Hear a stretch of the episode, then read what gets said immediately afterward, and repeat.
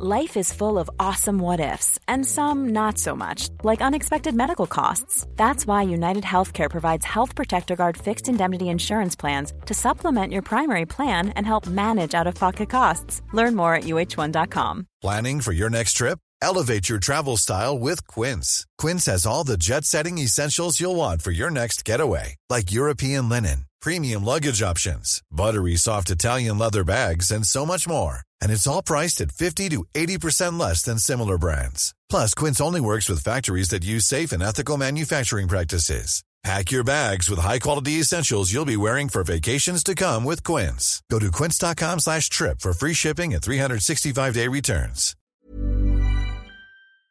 This is the Cork Today replay on C103.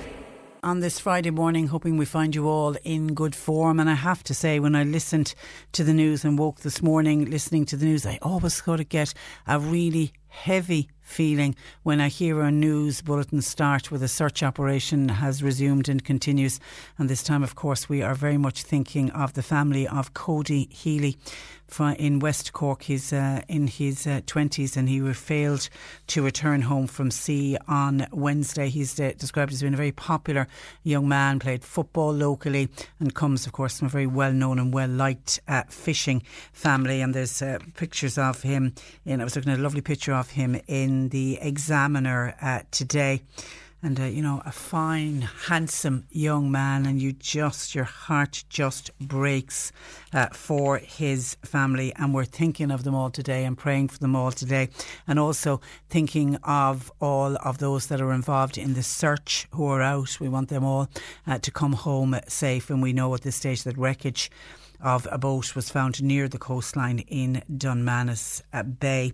And it is a very difficult time for everybody in the peninsula, I think in all fishing villages, I think generally in West Cork. Anyone that lives by the sea will have that sense of dread when they hear, for example, helicopters overhead, or they know that there is a search. And of course, the longer that the search goes on, the worse the outcome is going to be. So it is a bleak, bleak day for people on the peninsula where that search continues for Cody Healy. And as I say, just want to acknowledge all of those that are out searching. There's been many large fishing vessels have joined in.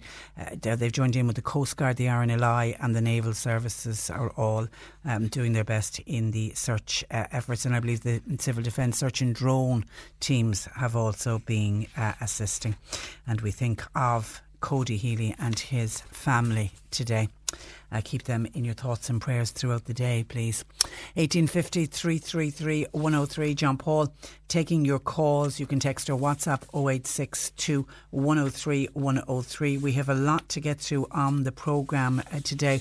And actually, there's a lot of different topics that listeners are bringing up, and we'll do our best to get through as many of them as we can. But one that we got some calls in on yesterday, and we held off until we could get some photographic evidence, and this is to do with the proposal to build a crematorium on the site of the former Duhallow Lodge Hotel outside Kanturk on the Mallow Killarney Road. And we got calls in yesterday to say, were we aware that there were some signs gone up? Now, I don't know if they were put up by the one person. They're homemade signs. Whether it's a group got together and decided to put these signs, we don't know. And if anybody can fill us in and give us more information on who has erected these signs, but they're very obviously from a person or people who do not agree and do not want a crematorium on the site of the former Duhallow Lodge. There are, as I say, they're homemade signs, big signs, because they've gone up on pallets, and they're around the entrance to the hotel. One says hotel to crematorium equals insult to injury. Another is a smaller sign just simply saying no to crematorium. Another sign says crematorium, and it has a chemical sign, the skull and bones with question mark, and an arrow pointing to where the crematorium would be, and then an arrow pointing the other way showing that opposite the Duhallow Lodge Hotel is a special area of conservation. And then there's there's another kind of a clever one that says crematorium ? Over my dead body, and that's up on a big board to say handmade. They've been handmade, and they've been erected on old wooden pallets and placed around the entrance to the old Duhallow Lodge. As I say, I don't know if they've been erected by one person or a group of people. I do know that there is a change.org petition up online which is say no to the construction of a crematorium near Banteer and Kanturk, and they're encouraging people to sign it, and up to when I came on air this morning over 300 people have signed that to say that they are against having a crematorium in the area. And according to that petition, they say the residents of Jumcommer, that's where the hotel is, Banteer, Kanturk and Dromtarriffe are firmly rejecting this on the grounds, they say, of harmful emissions, and they go through other reasons as to why they are against having a crematorium in the area. Now, John Paul went out yesterday and took photographs of those homemade signs, and we put them up on our Facebook page just to try to find out how people were feeling about it. Now, John Paul has gone through and sent me in some of the comments on Facebook. Now, all of these comments look to be quite positive in that people want the crematorium. Chris says, I think it's a great idea. It is much wanted, much needed facility in North Cork. I think it's a great location for it. David on our Facebook says, would you prefer to see the building crumbling and look shabby, or would you like to see employment and business use it? ? I'm assuming Dave in favour of it. Leslie said, why are they objecting? Cremation is the future. We can't continue using ground for burial. We're running out of ground for burial. And Don says, they will be saying next that cremation is a contributing factor to global warming. All right, they were some of the comments that went up on our Facebook page. But we would love to hear from people whether you're for or against the idea of a crematorium being built on the former site of the Duhallow Lodge. 1850 333 103. And you can text or WhatsApp 0862 103 103. And I know there are still, on religious grounds, there are still some people who are against cremation, even though the Catholic Church itself has come out. At one stage, the Catholic Church was against cremation. Now they're in favour of cremation, as long as people are not using cremation as a way of proving there isn't a resurrection. I think that's the Catholic Church's ruling on it. But certainly if you are a Catholic and you die and you're using the services of the church and you want a cremation, there is no problem at all, as there was at one stage. They were against it. But, you know, one of those comments is right in the, who was it that said it? Leslie. There are more people going for cremation than certainly than previous times, but we are running out of burial sites. How often have we heard of that, of people saying that, and then new graveyards open and people don't want the idea of going to the new graveyard, and councils are finding it difficult to find sites for graveyards as well. So cremation will be very much, and as our population gets bigger, I think cremation will become even more popular. I don't know if it'll ever overtake burials in this country. Maybe it will in the future. But certainly we need to look at opening more crematoriums, because more people like the idea of, when they die, of being cremated rather than being buried. Some people, by the way, completely against the notion of cremation. And then there are other people who don't like the idea of being buried and like the idea of cremation. So, I mean, it's whatever you want to do yourself. But would you be against having a cremation on a site like the former Duhallow Lodge? It's in, for those that don't know it, it's in quite a rural area. There would be farmlands around it. There wouldn't be that many houses around it. It isn't in a very built-up area. Like, it isn't in the middle of a housing estate. And being a former hotel, it isn't in the middle of a town either. It was a rural-based hotel, for those that don't know the site. Now, we're also going to be hearing and discussing antisocial behaviour. In this particular case, it's antisocial behaviour that's been highlighted on the front page of today's Avondhu, that's going on in the lovely village of Conna. Some of the stories think, oh, Conna with antisocial behaviour, thus proving, of course, you can have antisocial behaviour anywhere. Now, it seems to be young people. I don't know if there are young people living in the area or not, but does it go back again to teenagers congregating? As teenagers, we all got together, you all hung out in gangs, you all hung out in certain areas. But do we have a problem today that, for whatever reason, when young people hang out together, they decide, for a bit of fun, because they're bored, they're going to get involved in antisocial behaviour? In this case, it seems to be, it's throwing things at cars. I mean, it's very, very dangerous. And I'm fearful of this kind of behaviour with Halloween. We're weeks away from Halloween. We're weeks away from a midterm break when young people will have time off. And we always know, we always hear of antisocial behaviour. And I know, again, we'll be issuing warnings to people in the week leading up to Halloween, to shopkeepers not to be selling eggs to young people, to saying to parents, you know, if your eggs are suddenly disappearing in your house, it isn't that your sons or daughters are suddenly taking a shine to cooking omelettes. So you need to be aware of where your sons and daughters are, particularly if they're going out with fistfuls of eggs, because if you get an egg thrown at houses, it can, the mess that it makes trying to get it off, or eggs thrown at cars. We've had some very near misses of accidents with people throwing things off bridges, etc. And for whatever reason, it seems to this kind of behaviour seems to spike around that midterm break at Halloween. So we're going to be discussing antisocial behaviour by young people on the programme today. Does it all go back to parents needing to step up to the mark? And a lot of parents would be shocked to think that their Johnny or Mary could get involved in anything like this. But when your Johnny and Mary go out and they're with all their other pals and friends, they may be the quietest, shyest, loveliest children around the house, but when they get out and about and they get into that gang mentality, it's a little bit like, isn't it, Fido the dog on his own is perfect, but you put him into a gang mentality with a pack of other dogs, and we know the destruction they can do in the countryside. It kind of can get a little bit like that with young people as well. Others will say, you know, young people hanging out together, it's, you know, rite of passage. We all did it. And yes, I agree, we all did it. We all hung out with our friends. But I don't know if we got involved in antisocial behaviour. It has to stop before somebody gets involved in a very, very serious accident.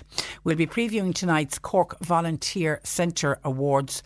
I'm really looking forward to this. It's a night to get all glammed up and go out. I'm going to be MC this evening.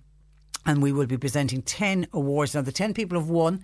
They know who they are. They'll all be coming along tonight with their family and friends for a wonderful gala night. And then out of those 10, there will be one overall C103 Volunteer of the Year that gets announced tonight. And I have the honour of opening that gold envelope and announcing the winner tonight. But we'll go through the 10 people who have been selected from across Cork City and County who have been picked out as volunteers for 2019. We also are finding out why local people are so against the proposed wind farm that has been proposed and suggested at the mothballed super dump at Bottle Hill.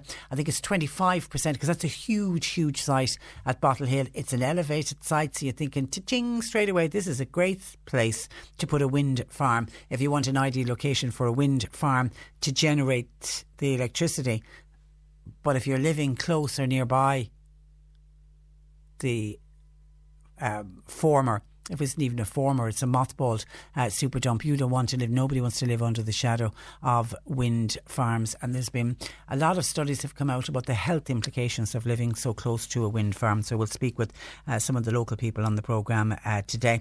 And we're previewing a tribute concert to the late, great Joe Dolan. Joe Dolan sadly passed away a number of years ago. It was at Christmas, wasn't it? I don't know. I must check out how many years ago is it since Joe Dolan died. But I remember that. I remember on St Stephen's Day here, been stopped dead in my tracks when I heard that Joe Dolan had died. And I instantly texted the person who was my best friend when we were teenagers. We were huge Joe Dolan fans. We knew all the words to all of the songs. And I'm lucky that I grew up in that generation that I was able to get along and see Joe Dolan shows. And as somebody has texted in, no show like a Joe show.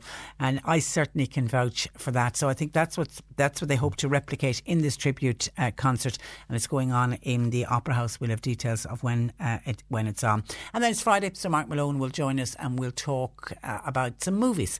We'll do that after 12:30 today. And of course, your thoughts, your comments are welcomed throughout the morning. Thank you to somebody who says Joe Dolan died 26th of December 2007. I would have said 2010. Goodness me, 2007, 12 years ago. That is hard to believe, and he's as much loved today as he was when he passed away so suddenly for a lot of people in 2007. Thank you for that, and thank you to Michael to say, Patricia, yes, thoughts and prayers with the family of that young fisherman missing in Dalmanus Bay, and the families of all fishermen who go through a very sad phase at times like this. Yeah, every single family of a fisherman and every fisherman himself and fisherwoman himself will think there, but for the grace of God, go any of us. Michael says, let's hope the search will be over shortly. Thank you for your WhatsApp to 0862 103 103. On the crematorium for North Cork. Morning, Patricia. I can't wait for that crematorium to be built at the old Duhallow Lodge site, as the present one is not convenient down in Little Island for people from North Cork, and it's always so busy. I hope it gets the green light, and that it gets the green light soon, says this texter. Somebody else says, what's all the fuss about with the crematorium at the old Duhallow Lodge site? Haven't we others in this country? And they're causing no problems at all. Some people like to object to everything, and they object just for the sake of it. John on Twitter says, Patricia, this is actually a huge issue locally in the area about the crematorium, and I'm wondering, is it a divided issue, or is everybody actually against it? Because it says on the petition that's gone up on change.org, it says the residents of Jumcommer, where the hotel is situated, Banteer, Kanturk and Dromtarriffe, that's a big area, are firmly rejecting this. So that to me looks like there's a big area. So it'll be interesting to see, is there widespread objection to this particular proposal? Matt in Mallow says, the old sugar factory site in Mallow. Surely that would be the best site for a crematorium, as it's off the road. I wonder, was that looked at? Donald in Kanturk says, I feel they would need to do a lot of work on that road before a crematorium would open in the area. And Kieran in Dromtarriffe says, you can't do anything this day and age, or in this country now, without somebody objecting to it. Kieran says, I was actually speaking to one of the objectors, and he told me the reason for his objection was that there will be too much traffic on the road. But says Kieran, surely that's a kind of a false argument, because when there was a hotel there, surely a hotel would have attracted way more traffic than a crematorium. And I think you're right, because if a crematorium does open, there'll only be so many cremations a day. And certainly, I don't know what it is about cremations, but cremations have a tendency to be much more private than an open burial. Anyone that's ever been to a cremation will tell you much less people go.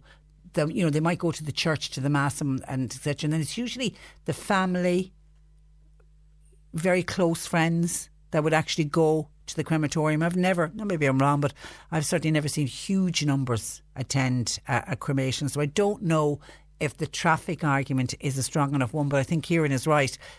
I don't think they can use the traffic argument, because there was a hotel there, and it was a fine hotel in its day, and it was also a very busy hotel, so I don't think that argument can be used. 1850, it's Duhallow, not Duhallow. Okay, it's Duhallow. Sorry, it's probably another one of those words that I mispronounce. My apologies. 1850, that was by text. 1850 333 103. Text or WhatsApp 0862 103 103.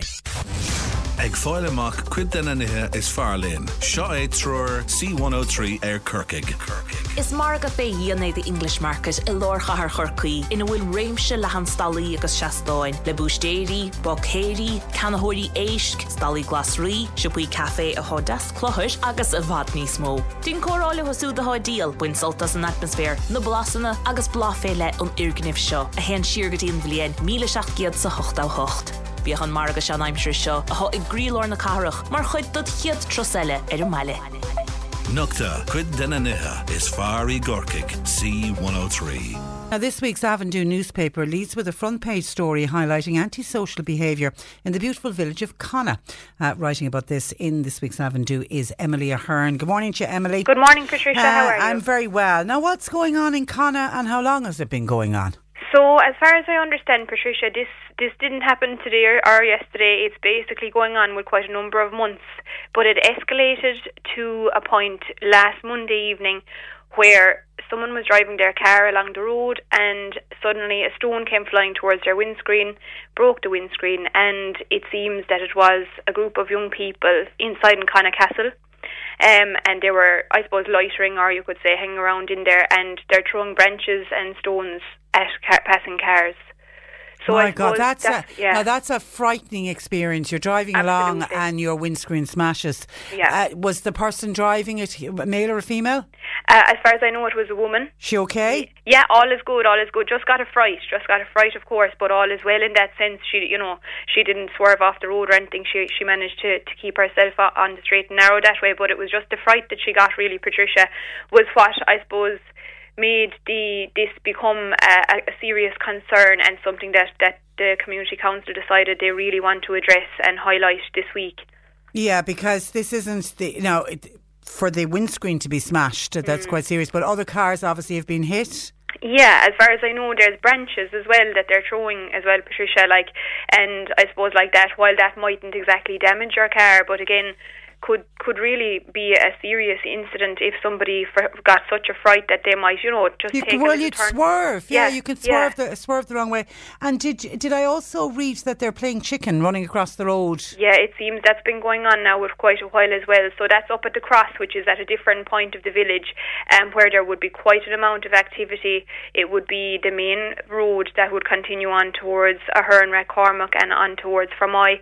So there's a lot of activity there with traffic, and as far as I know, they're running out in front of cars in the hope that they'll stop, and I suppose the fear is that someone won't be able.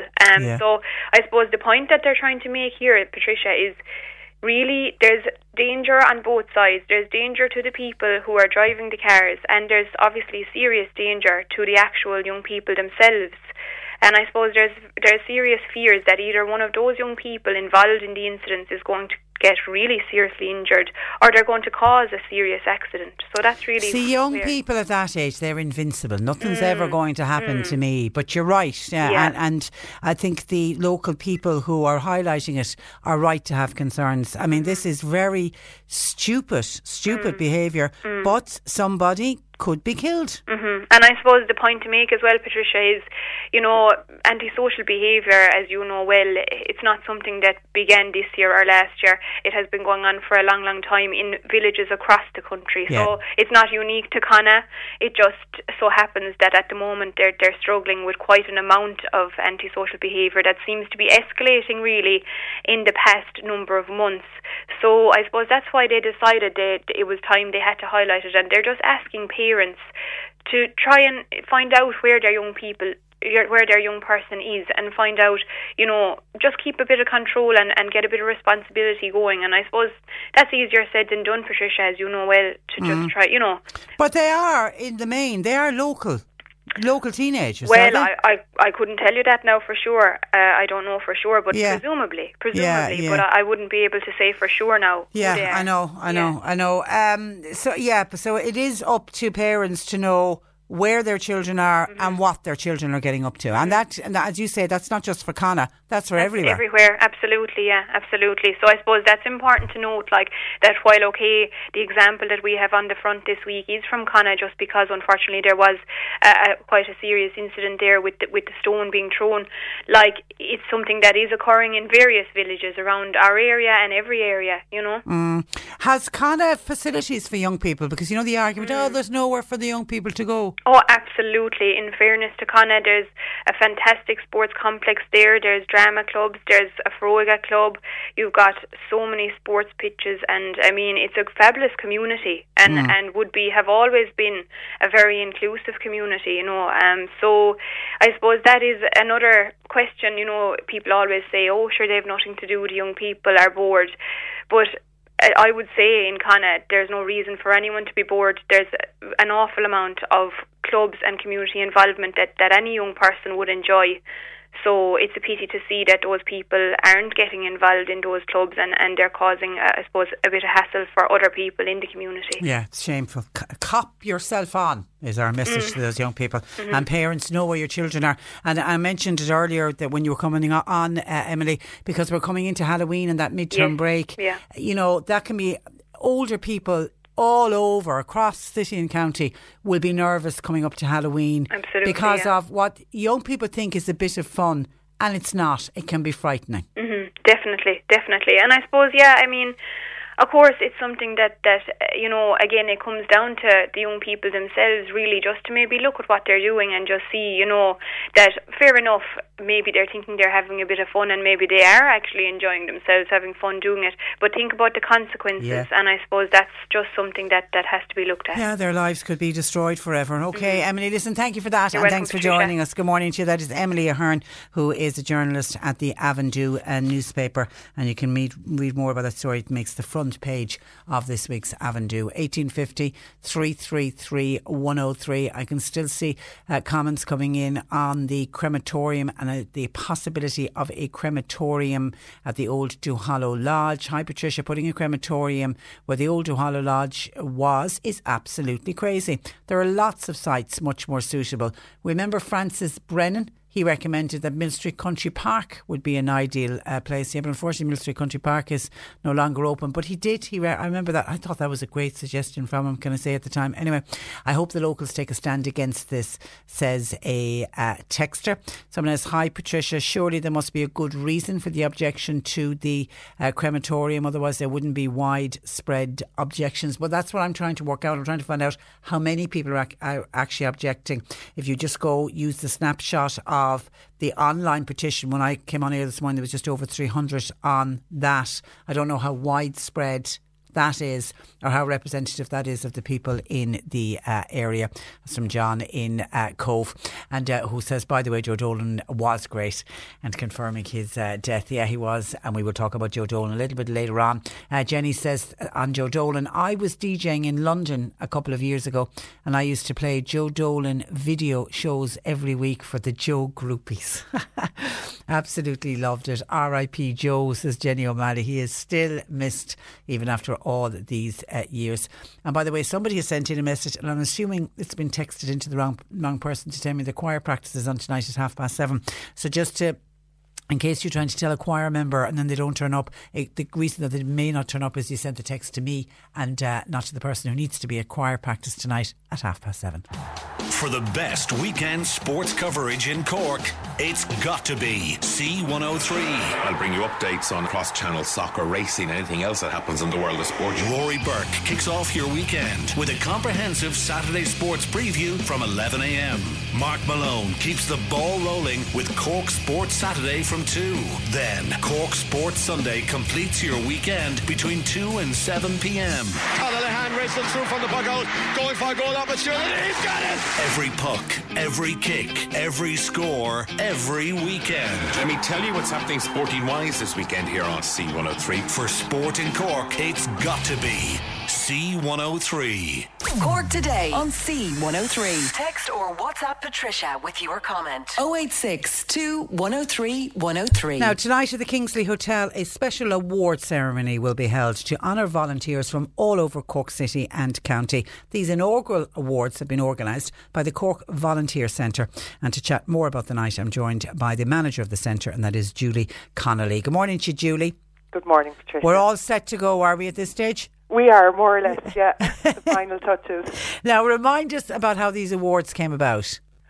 Okay, so late last year, the government, the Department of Rural and Community Development, started a consultation process on the first national strategy for volunteering.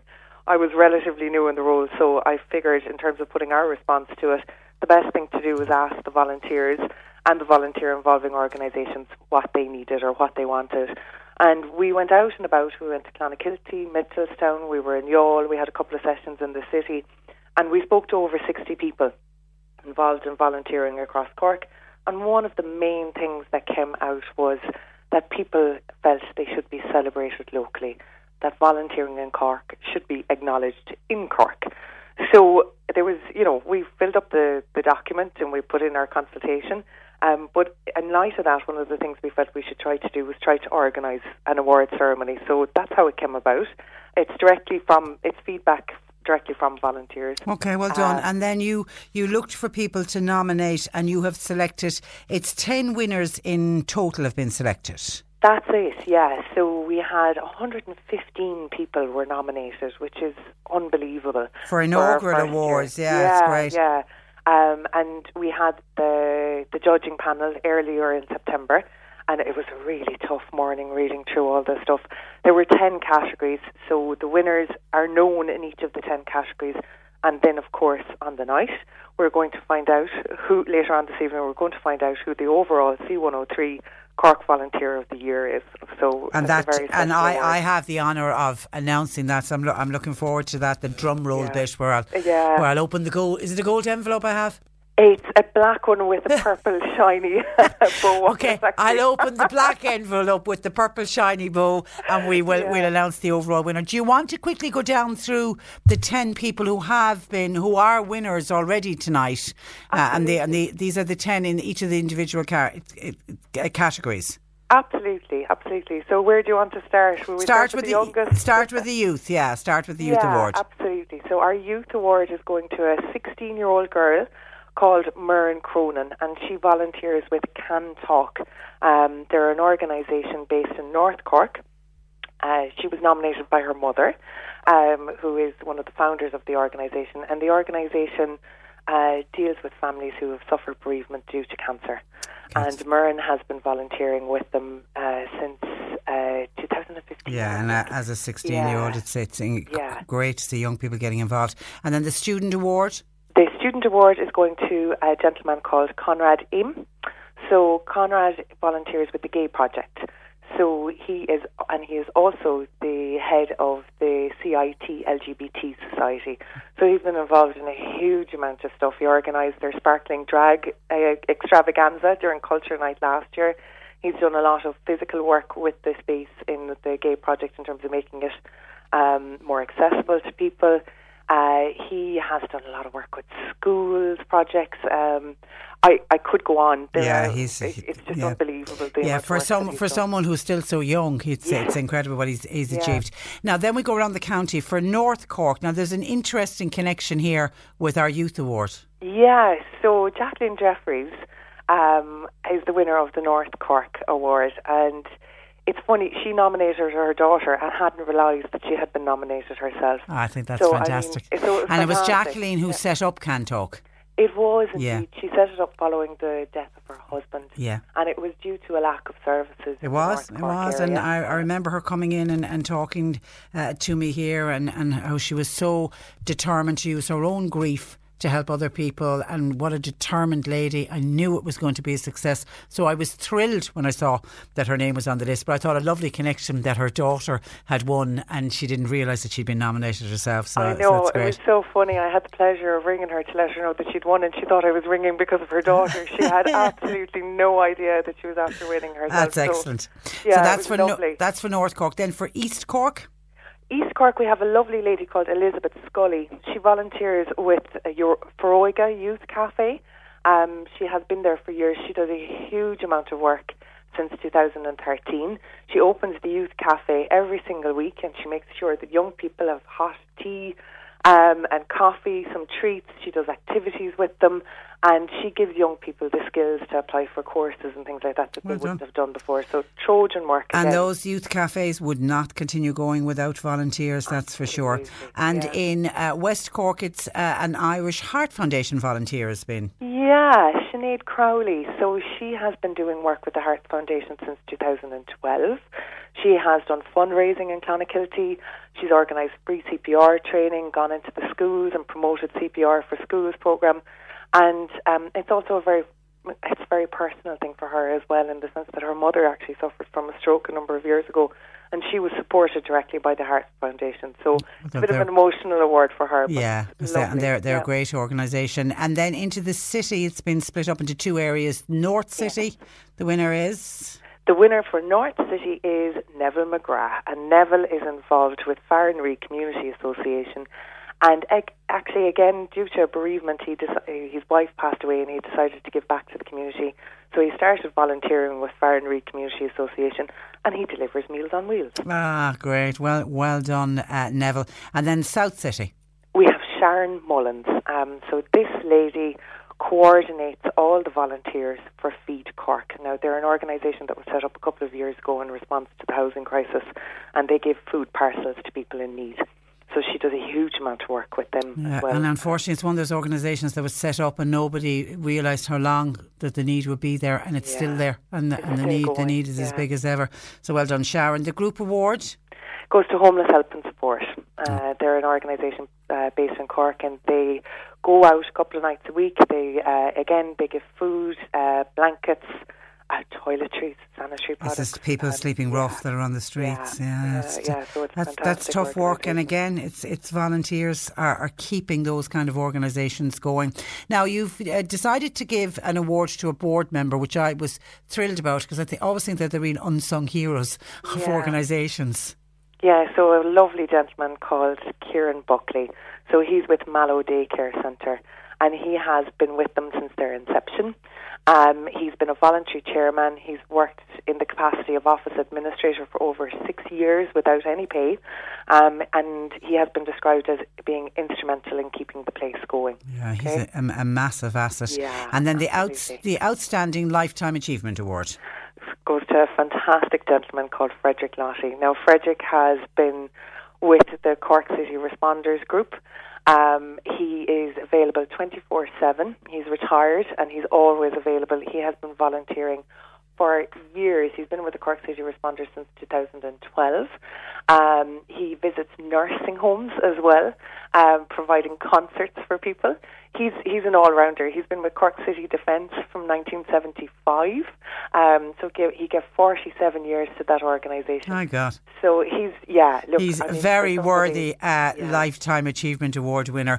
Okay, so they are our 10 winners tonight. They will each be picking up their awards, and then out of that 10 will come the overall Volunteer of the Year. And I like the format of what you're doing, Julie, in that you've gone out and made videos. We have, so we've made videos. I suppose a lot of these people, they're the unsung heroes. They're very shy, and I think the added pressure of making them speak in public or having to do a speech after receiving the award. So what we did was we went out to the community, we met them, we spoke to the people who nominated them, and we spoke to them, and we got a sense of what they're doing. And we have these lovely videos that will play on the night, but they'll be available for everybody to view from Monday morning on social media. Oh, yeah. So they'll be available on Twitter and Facebook. And it's a great idea. Yeah, that's we were crying watching them, to be honest. Yeah. It's a bit overwhelming, so we'll have the waterproof mascara on tonight. All right, so it's a gala night tonight that we're all looking forward to, and I know our own Simon Murdoch from The Breakfast Show will be spinning the tunes afterwards and playing some songs. So it is the inaugural, Julie. A lot of work has gone into it. You've all got to be congratulated on that. Do you think it will be the first of many? Hopefully, absolutely. Great. I mean, look, it's been great to have C103 on board. I cannot emphasise how much support you've provided to us, to the sound people, to the DJ, to yourself, like your researcher, JP. Everyone has been absolutely amazing to us. So look, hopefully the relationship will continue and it'll be the first of many. Well, we look forward to tonight, and the one common thread I think that always runs through with volunteers is it's the satisfaction and the joy that people who volunteer get from their work. You know, it's absolutely the one common thread you will always hear. Okay, we will see you later, Julie. Absolutely. We'll get the glad rags on. Thanks for that, and thanks for joining us. No problem. Thank you, Patricia. Good morning to you. Bye-bye. That is Julie Connolly, who is manager at the Cork Volunteer Centre. And congratulations to all of the winners. We look forward to our night tonight. You're listening to Cork Today on replay. Phone and text lines are currently closed.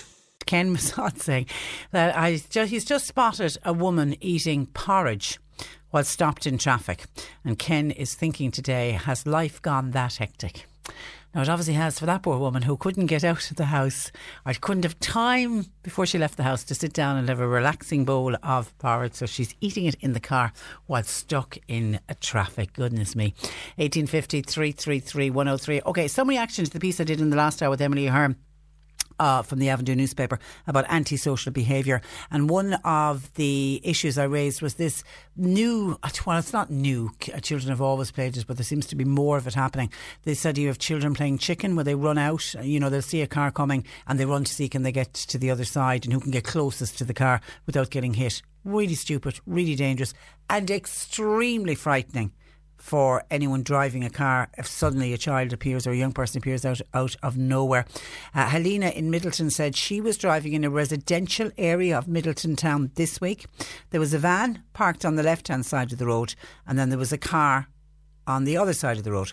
There was children around. She said they were younger. They weren't teenagers. They were 10 to 12-year-olds. And she copped what they were doing. They were running from behind the van and then playing this game chicken and running across the road. Now, luckily, she saw them in time and she braked. It was around 7 o'clock in the evening. So it was dusk. So it was hard to see them. An accident waiting to happen. She said, only that thankfully I know the area well and I'm always aware that there are children around, but I don't know whether they've been playing chicken before, this game of chicken that they do before, or whether this is new for kids in that area, but people need to be so careful. And we will have the clocks going back at the end of the month and we will have even darker evenings. So everybody just needs to be so careful. Listener from Cove says, about those children playing chicken on the road, why doesn't somebody with a dash cam on a car record what's going on and give it to the Gardaí? Yeah, if Helena and Middleton had had a dash cam, yeah, you would have had the footage and you would have been able to identify who those young people were and their children, their 10 to 12-year-olds, and maybe a member from Garda Síochána could go down and have a bit of a chat with them and warn them off. But we just need to be careful because it does look like it seems to be a new phenomena. As I say, I think it was always there, but we seem to be hearing more about this stupid game, and it is a stupid game because somebody will be killed. Somebody else says, Patricia, there's a serious lack of entertainment facilities in rural towns for young people in Ireland. Parks around the county should facilitate tennis courts. There should be netball, basketball courts, as well as bicycle and skateboard tracks where youngsters can gather and get rid of some of that pent-up energy. That is the problem that we're having. That's the reason you're seeing so much antisocial behaviour, according to this listener. There isn't enough facilities for young people, even though the antisocial behaviour we were talking about this morning was in Conna, and I put that question to Emily and she was able to list out loads of different things that go on in Conna for young people. So they certainly can't use that as an excuse. Maybe other towns can, but it's still, even if there isn't facilities, that doesn't justify young people going out and getting involved in antisocial behaviour or getting involved in activities that could see themselves killed, could lead to an accident that could kill somebody else. Nothing, no matter how bad the facilities are, we can't have young people doing that. Now, let me go back to the crematorium in Duhallow and the talks of a possible crematorium being built at the old Duhallow Lodge at Dromcommer outside Kanturk. Some of your reaction coming in on this. It would be a great thing if it happened. We certainly would be in favour of it. That's just signed the girls in Mallow.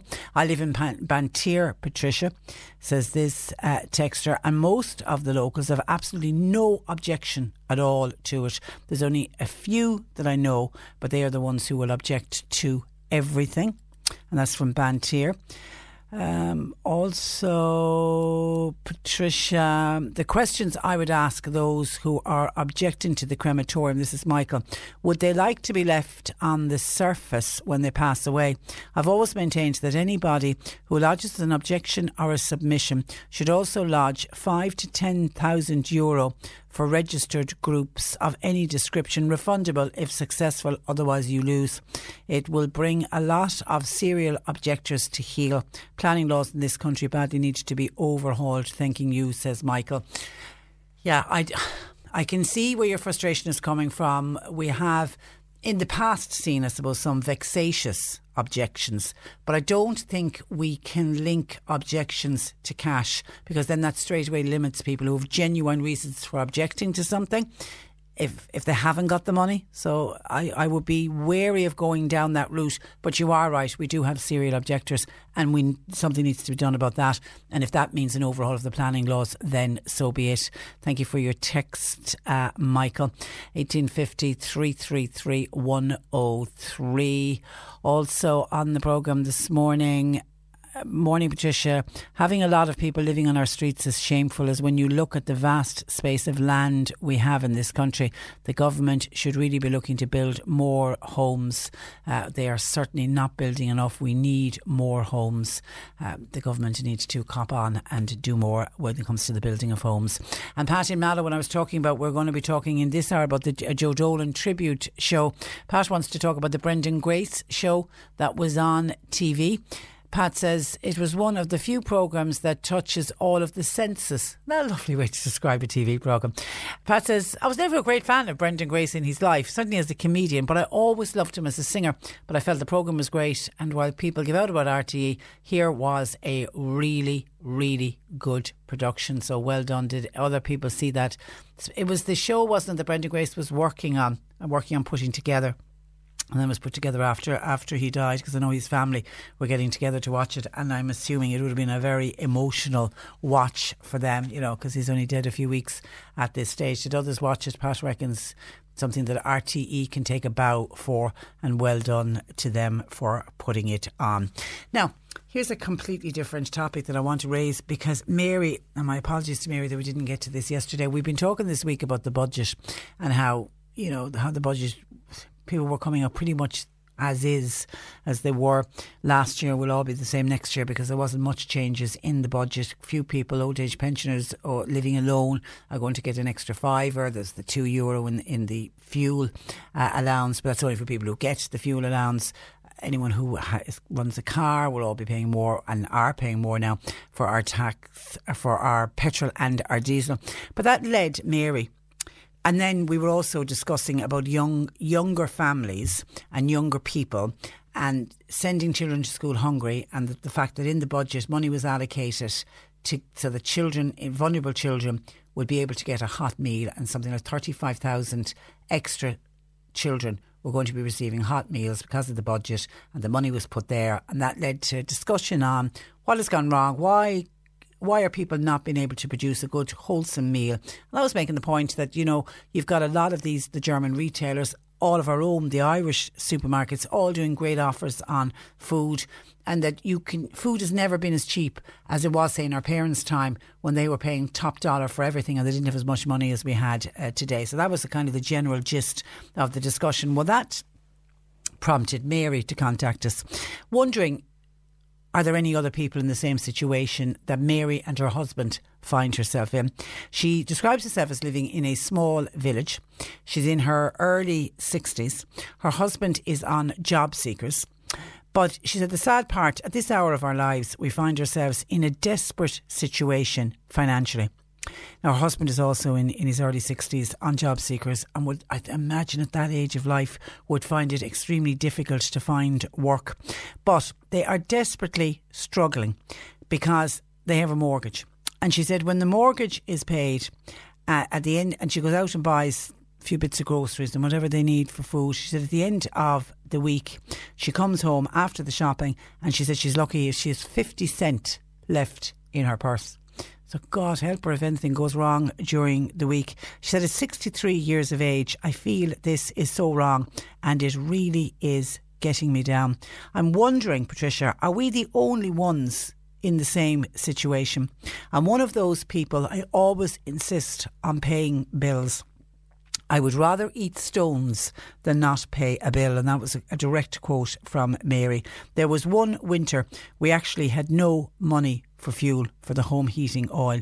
We were absolutely perished, and we survived without the home heating oil. When the fuel allowance comes, I just put that money into the mortgage account. Oh God, that's just...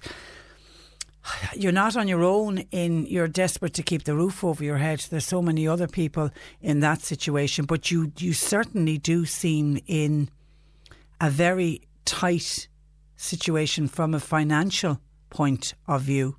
And I don't know. Every week we have a Walia on the programme with us. I mean, you're not in mortgage arrears, but that wouldn't stop you going along and speaking to somebody like a Walia under the MABS service, and go along and let them see, you know, what you're doing every week and how you're managing every week. Could they renegotiate with the bank to have your mortgage reduced in somehow, your payments reduced in somehow?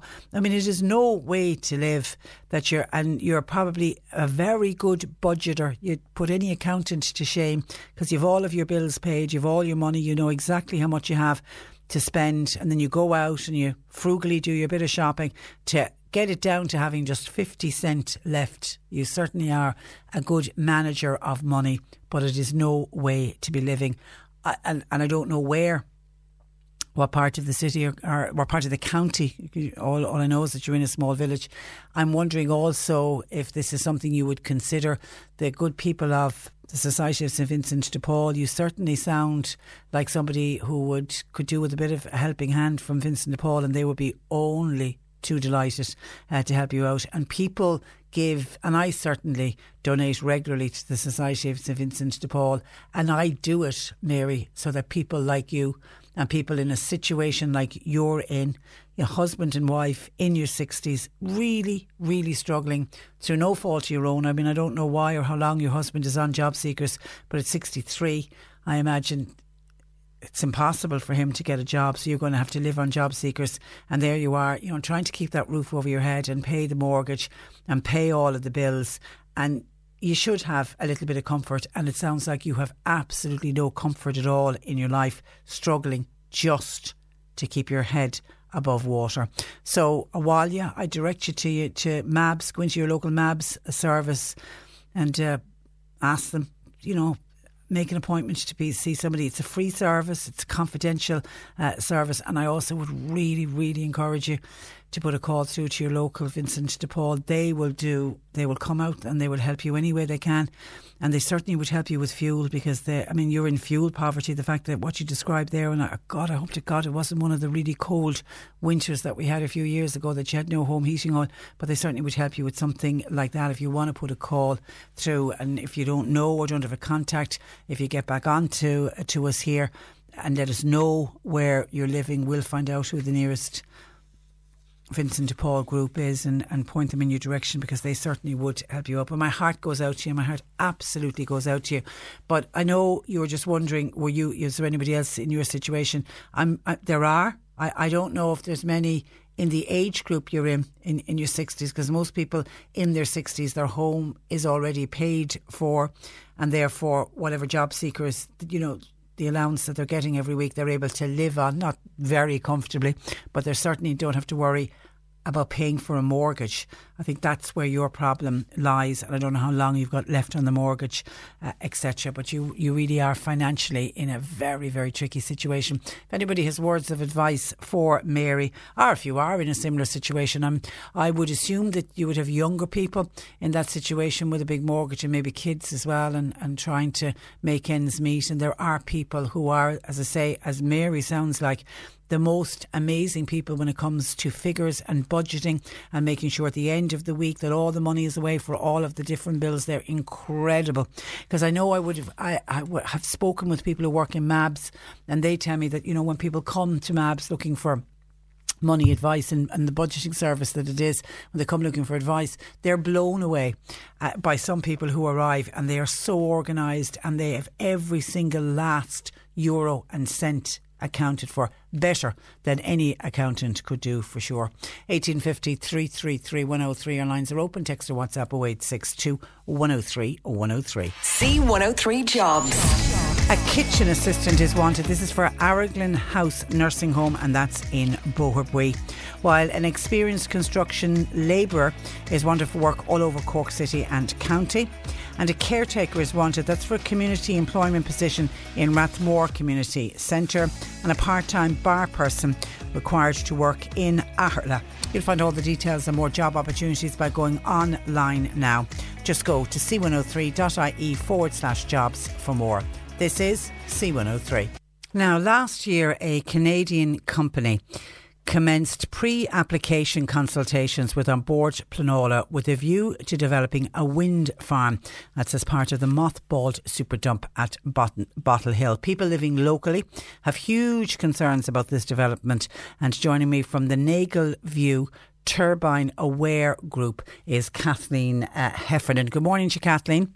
Morning, how are you doing? I'm doing very well. I suppose just start by reminding listeners the size of this proposed wind farm, and it's a battery storage facility as well, isn't it? Yes. They originally were putting in 27 turbines, and now that's been reduced down to 22. Now, I think from the very outset, Patricia, I think it's very important to say we, as a whole group and community, we have no problem with the turbine. It's the proximity to our homes is the issue. So, and you're one of those homeowners? Yes. How close? They are saying 750 metres from my door, but the proposed, they keep on telling us that they don't know what size the turbine is going to be, or the make of the turbine. The proposed distance of the blade out from the shaft is 69 metres. So that turbine is only 680 metres from my door. And this is the problem, isn't it? It's the size of these. These are 169 metres over ground. Whatever, I don't know what the depth is underneath. I haven't gone into even that. I know that they're talking about 54 loads of concrete per turbine going in. Now we need to look after. We need to look after the ecology. But I think we need to look after the humans first. They have to come first. So in my area, there are 7 turbines surrounding me. There are 3 houses in that area. And there are 7 turbines surrounding us.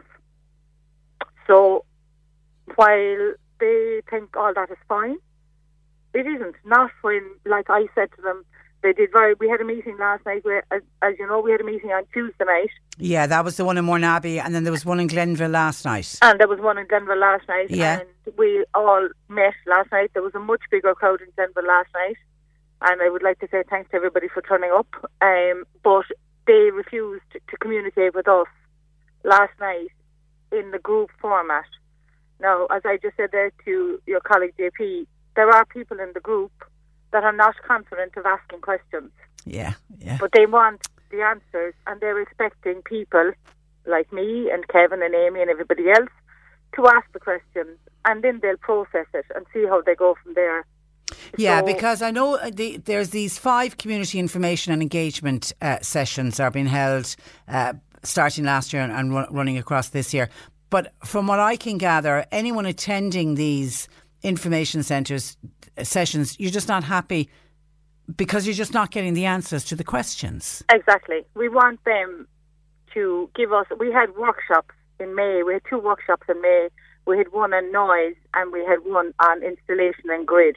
Okay. Now, the presentations themselves were fine, but any of the questions that we asked them at the time, their answers to an awful lot of the questions were, we don't have that study done. We'll have it done nearer before it goes into planning.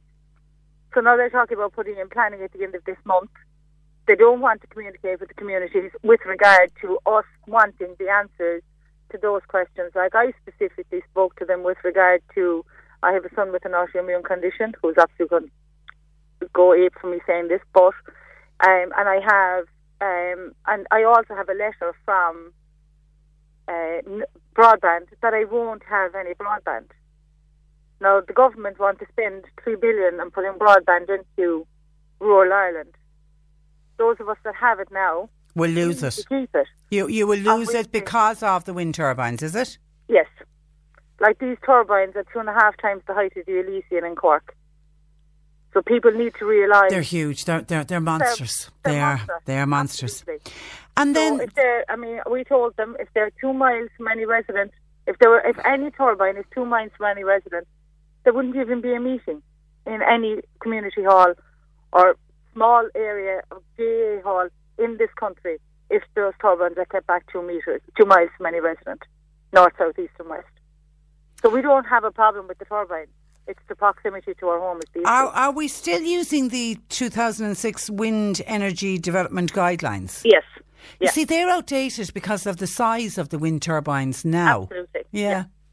So they're way outdated. Now they're saying they're going with the preferred draft guideline, which they keep on saying is PTA, that they're going with 750 metres. Now, looking at photographs last night, you would think that my house and the scale of the turbine, it's not a whole pile bigger than it. So the drawings, from my perspective last night, was that the scale doesn't look right. So it's giving people the wrong impression when you're looking at these absolutely fantastic photographs that were taken, but the scale of the turbine to the homes is not right. Because if you're looking at my house, you shouldn't even be able to see the blades of those turbines if they're 169 metres over ground. My house isn't even 10 metres. Yeah. So, and then, Kathleen, we're going to get people say, we need to create renewable energy. Climate change is our biggest worry at the moment. We need wind farms. It's just unfortunate that your area has been selected. Yes, and there are, but I mean, there is still plenty at the other side of the hill from me. There's thousands of acres of forestry, but they're not allowed to put them in there because there was 11 turbines around me, and they've taken 4 from it, and the 4 were taken because of visual impact. But the human down at the bottom of the hill makes no difference at all. So visual impact is going to make more of an impact to people than it is going to be with regard to me at the side of the hill, where I'm going to be massively affected for the rest of my days. So the humans have to come first. Yeah. We realise we all have stuff to do, and we're all doing what we can. But as an island, we own the most amount of water in Europe outside our country. There is nothing stopping them putting them into the water. I've been banging on about that, Kathleen, for years. I cannot understand why we're not offshore with all of these wind farms, and it is so windy out at sea as well. And I take it, Kathleen, you wouldn't have a hope in hell of selling your house, even if you wanted to sell it. The devaluation of property is a massive impact. Now, as people keep saying, you could move. I actually love where I live. Why should you? Why should you? Exactly. Why should I? But that's if you could get somebody to buy it. Yeah. Sure, I'm not going to get anybody to buy it. How would I? You know. And then you know this thing that Brookfield and Quilta, what are they? They're called the Coomgreen Energy Project is the combined name. They say if they get planning, that they will commit to community benefit fund to improve the local economy and social infrastructure. Do you take any comfort from that? No. None at all. Absolutely none at all. No, and they're going to, like, the 2 workshops that we had, as I said, were on noise and installation and grid. And the next workshop that they wanted to have with us was the community benefits. So we told them that we didn't even want to entertain that. Really and truly, when it comes to it, they want to give money to. In Glenville, we want to put up a pitch. I have 3 children that are interested in playing football and hurling and camogie. So it's not that we don't want these, but I can tell you, if these turbines go in to the proximity that they're going into people's homes, a village never made a parish, and you're not going to have anybody to play in those pitches in 10 years' time.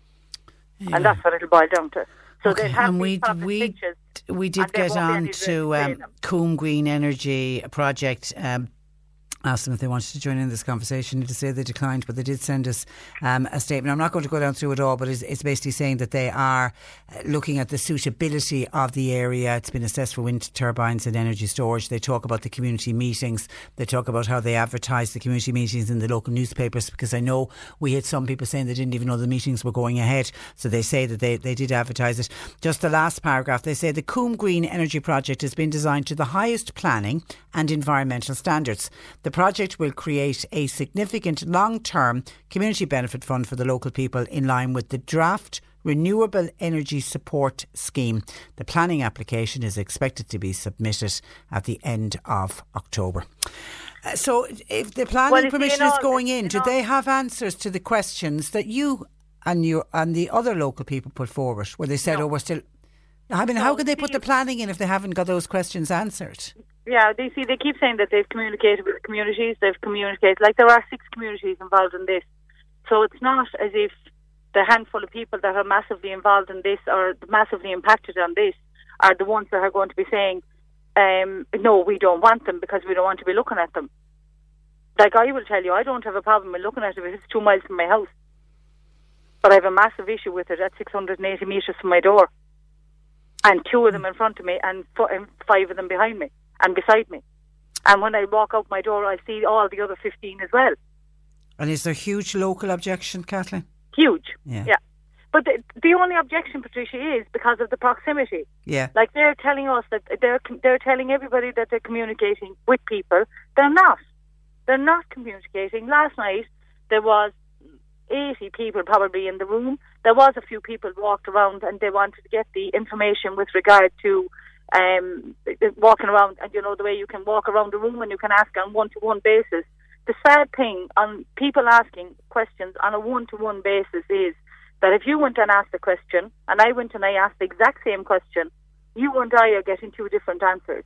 So this is why we need them to go with the format that we need, that everybody's getting the same answer, regardless of whether you're near the turbine or not near the turbine. You need the same answer. We all need the same answers, and we're not getting them. So they say they're communicating, but it doesn't sound like they're listening. Yeah, but they're not communicating either, because we ask questions and we're not getting the answers. Yeah.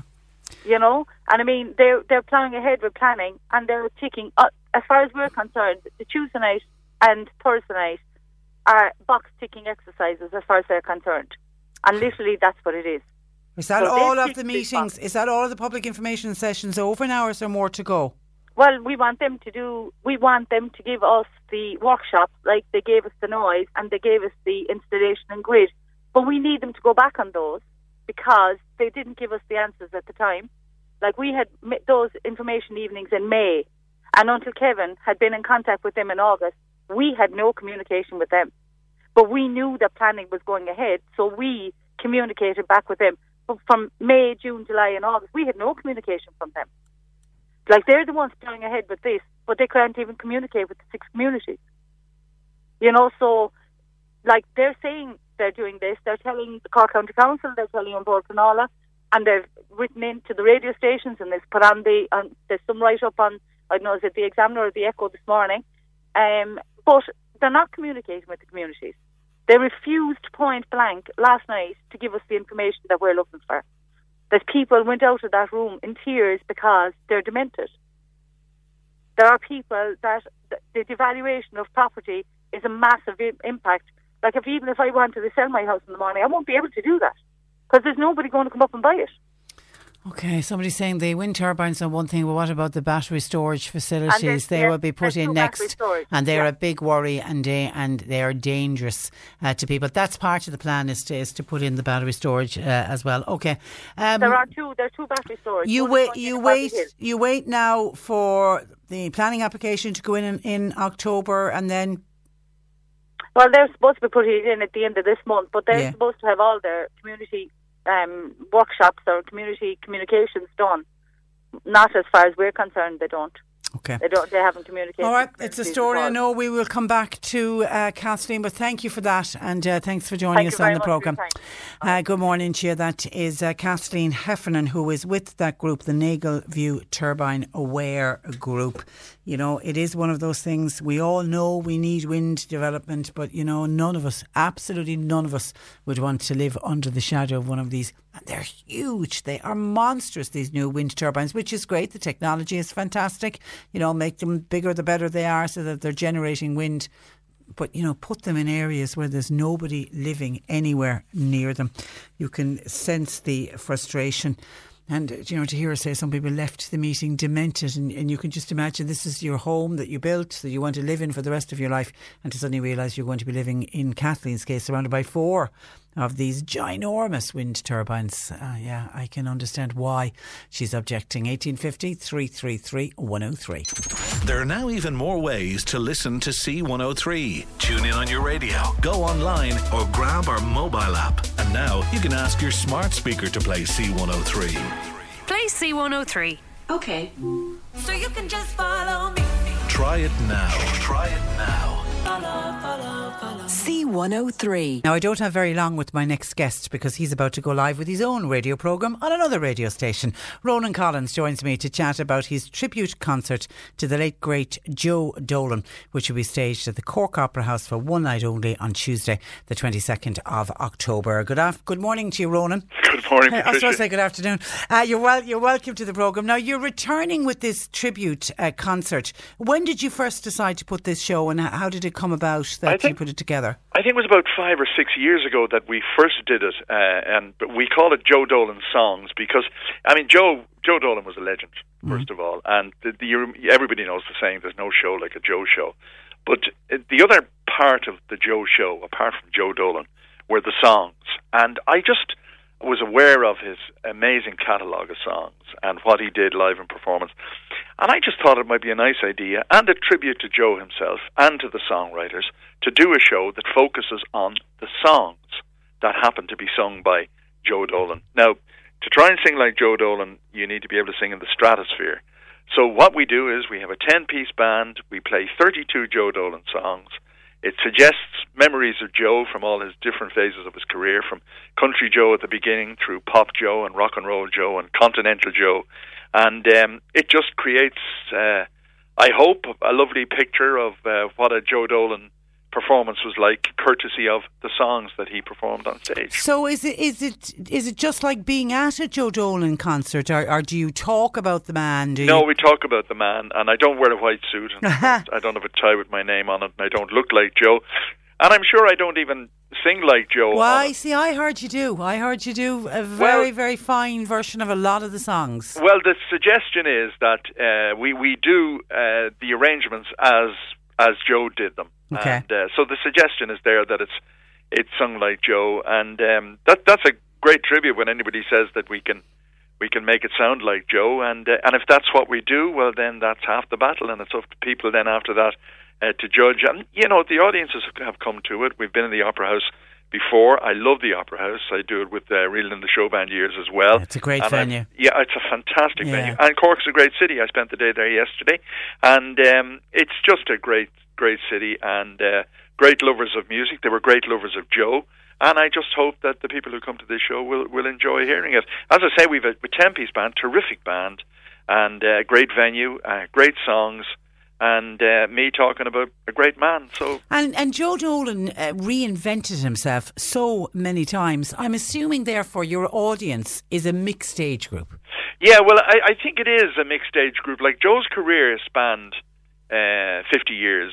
And, you know, we do stuff from the early days. His very first hit, The Answer to Everything, which was a country song and was done by Del Shannon originally, and the next hit was a Willie Nelson song.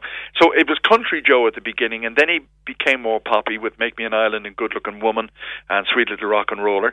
And then he went into the continental phase of his career, working with songwriters like Pete Yellowstone and Roberta De Nova. And then he reinvented himself with Joe's 80s and Joe's 90s when he did songs by Pulp and by Bruce Springsteen and by lots of people. Now, we've kind of stopped it at Continental Joe. Okay. Only because they were the ones that made the Joe show at the time. And maybe in the future we might continue on, but I'm not worrying about the future. I'm worrying about the 20 seconds. And Rona, what was it about Joe Dolan that made him so special and so loved? I think it was a combination of an extraordinary, unique voice, very hard work, and a nice man.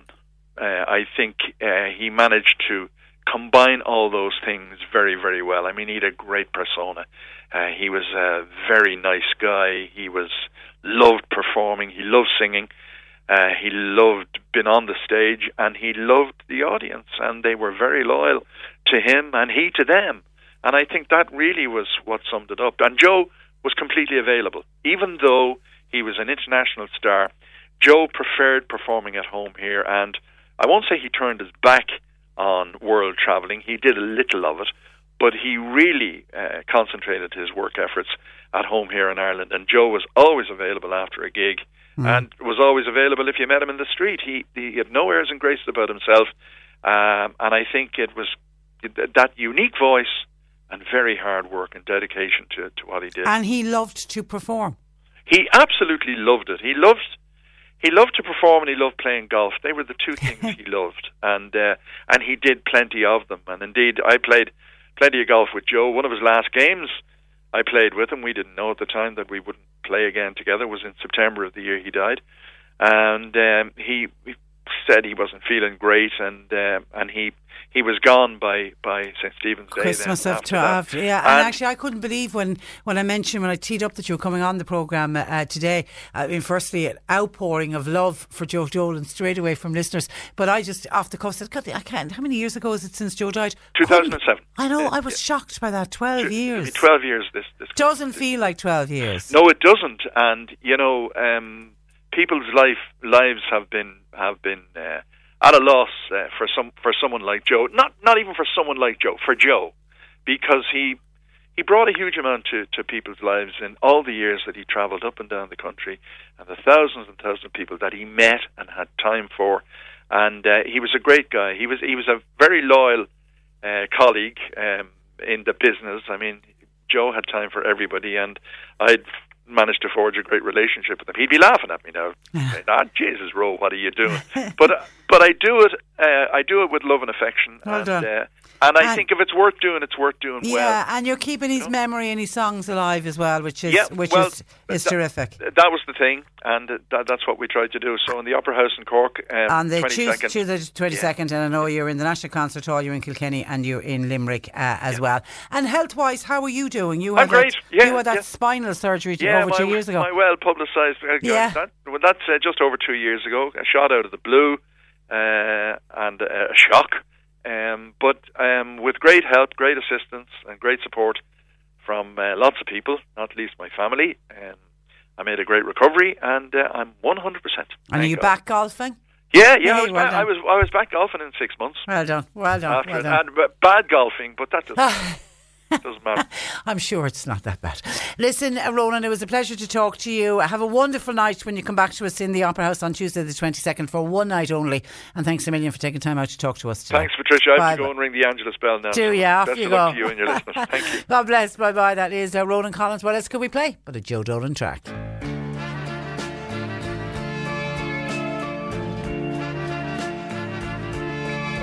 Different eyes, different size, different girls every day, different names, different games, took my breath clean away, but I'm changed, rearranged, I'm enlightened, and how you have caught me, you have taught me, and I'm different now.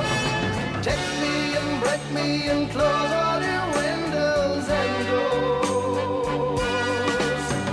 Shut me off, cut me off, make me an island, I'm yours. Take me away from the world, take me away from the girls. Take me and break me and make me an island, I'm yours.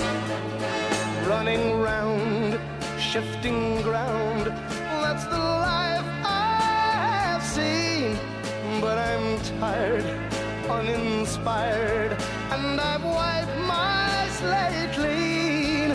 You are mine, I am yours, if the Lord will allow. You have caught me, you have taught me, and I'm different now. Take me and break me and close all your windows and doors. Shut me up, cut me up, make me an island, I'm yours. Take me away from the world, take me away from the girls. Take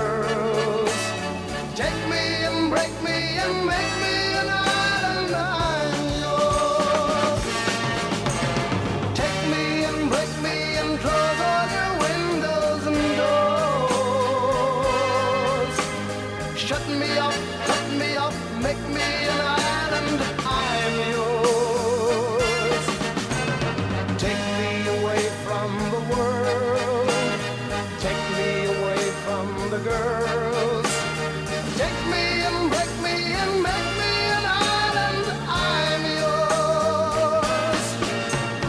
Take me and break me and make me an island, I'm yours. Take me and break me and make me an island. Ah, you gotta love Joe Dolan. That's a lovely memory from him called Make Me an Island. Damon in Kildallery said we had Joe Dolan play in July one time, assuming the festival was it. It was a concert on in Kildallery. He was amazing, but we hadn't sold all of the tickets after the show. He had a chat with us. He said, "Look, don't worry about it. We'll split whatever you take. Give me 50% and you keep 50%." He then stayed on, spoke to everyone. Such a genuine man. What a lovely, lovely story about the late great Joe Joe Dolan. Not much of a businessman, though. There'll be others who will be saying, we struck a deal, you pay us regardless. So well done. He does come. He always came across as such a nice man.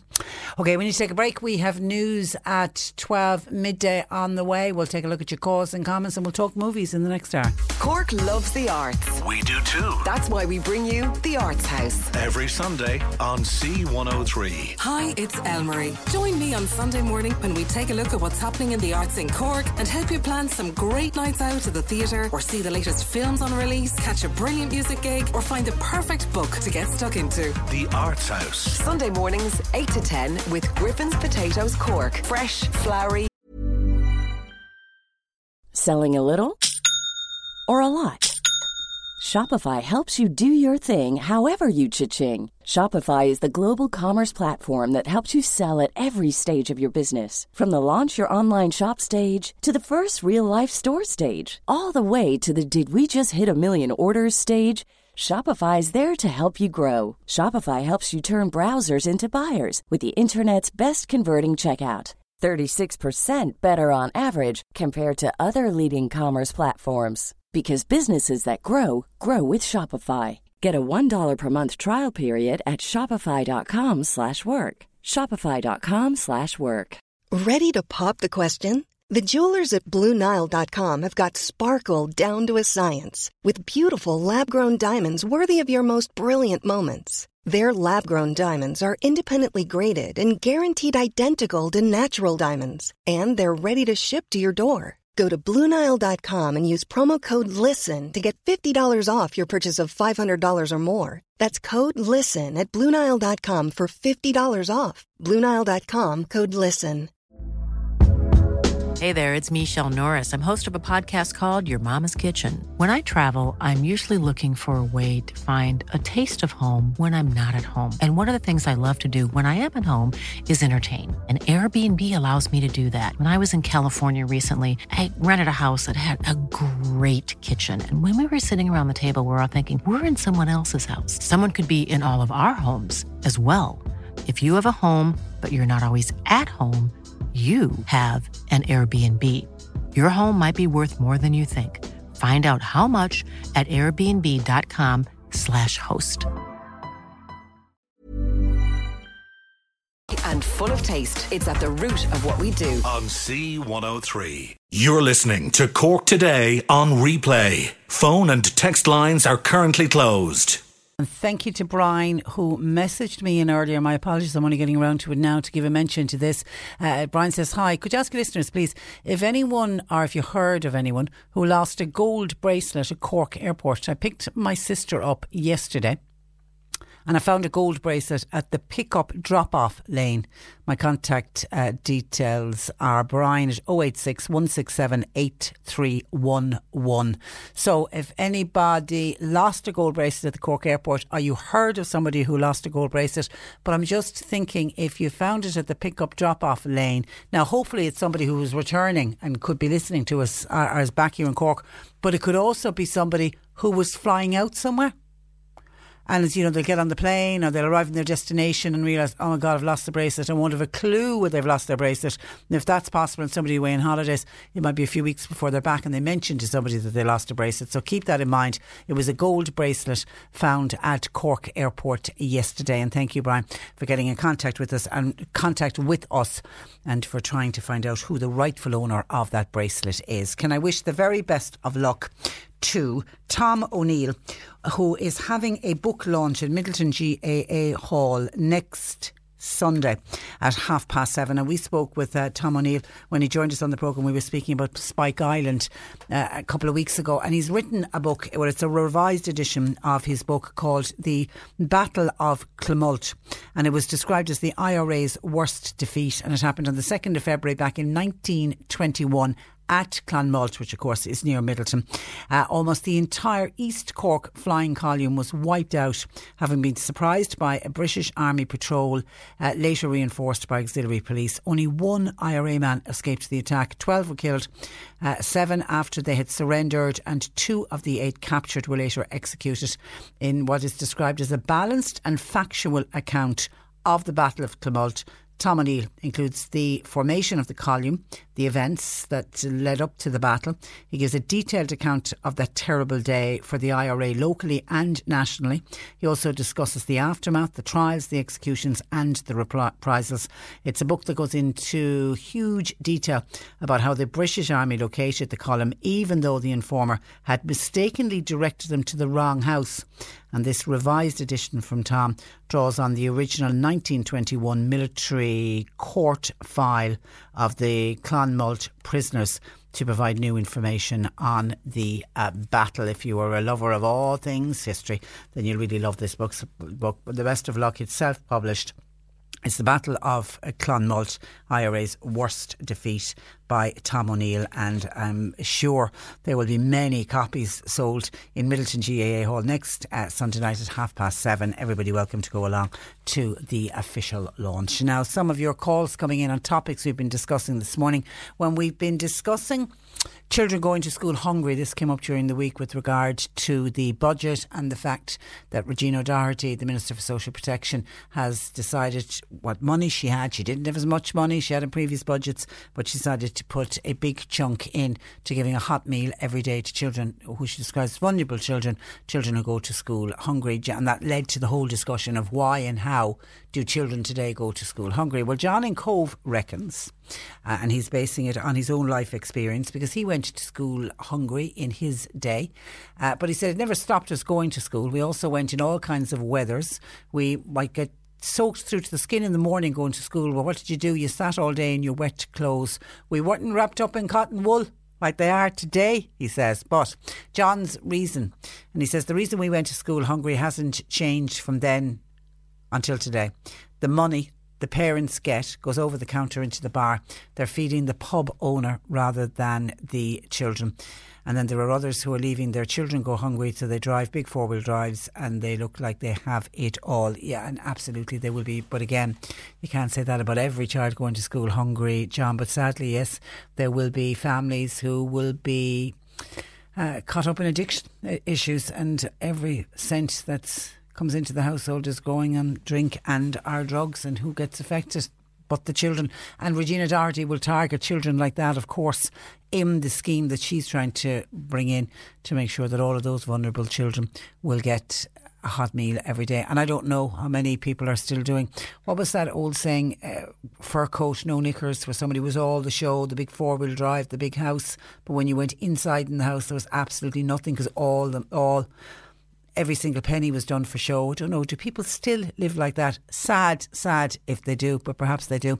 And thank you to a lovely lady by the name of Colette, who was picking up on my piece when I mentioned about poor Mary, woman in her early 60s, a seven, her husband really struggling financially. Her husband is on Job Seekers, so they're living on social welfare payment, but they've got a mortgage and the mortgage has to be paid and all the bills have to be paid. And then Mary goes out and buys the bit of groceries, the bit of food for the week, and she's left with 50 cent at the end of the week. And it's just all really starting to get to her.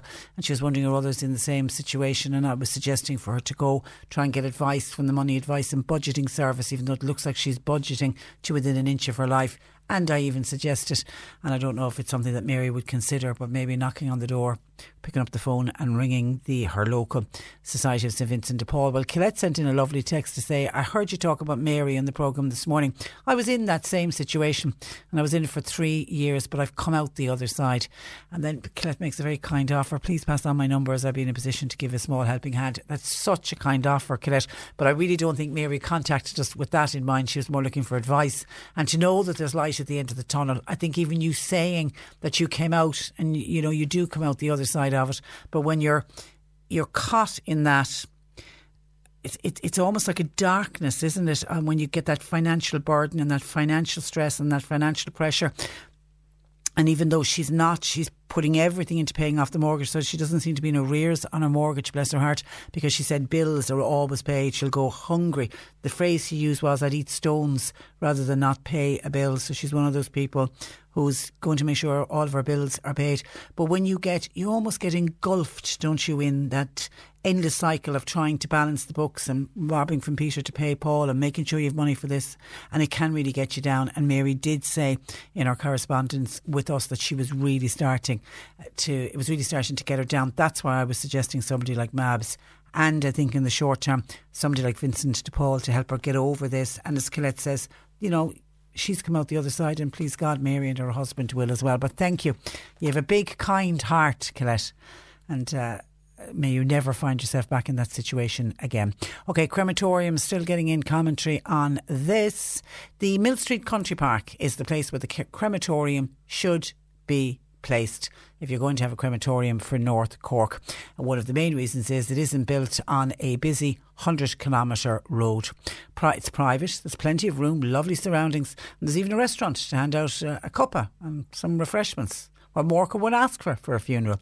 Thanking you, says Mary, and you're obviously with Francis Brennan, who saw it as an ideal location for a crematorium. And having been, it's many, many years now since I've been to Mill Street Country Park's wonderful setting. It's closed, unfortunately, but beautiful, absolutely beautifully laid out, and you could, and there's great serenity there. It would be an ideal location. I don't know if when Francis Brennan did the programme and suggested Mill Street Country Park looked at using it for a crematorium. I don't know if they ever looked into it, if they went to see would it be possible or not, but somebody else is saying that certainly would be the right answer.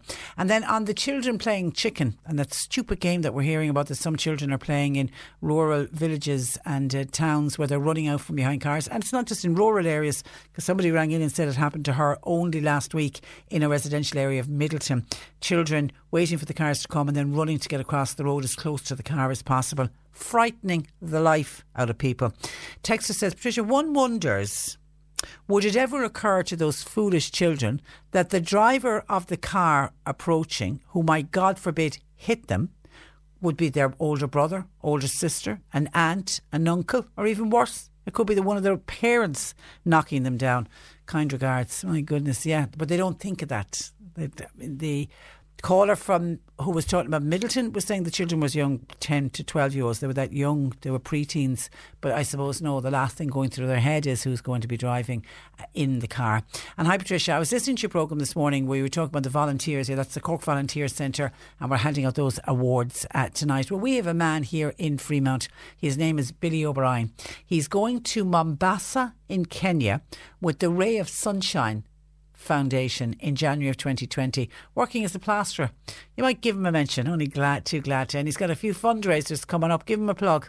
There's a social dance night in Kilbrain. That's this night week, Friday the 18th. Next Friday is the 18th, Friday the 18th. There's a concert in the Glen Theatre in Banteer on Saturday the 19th.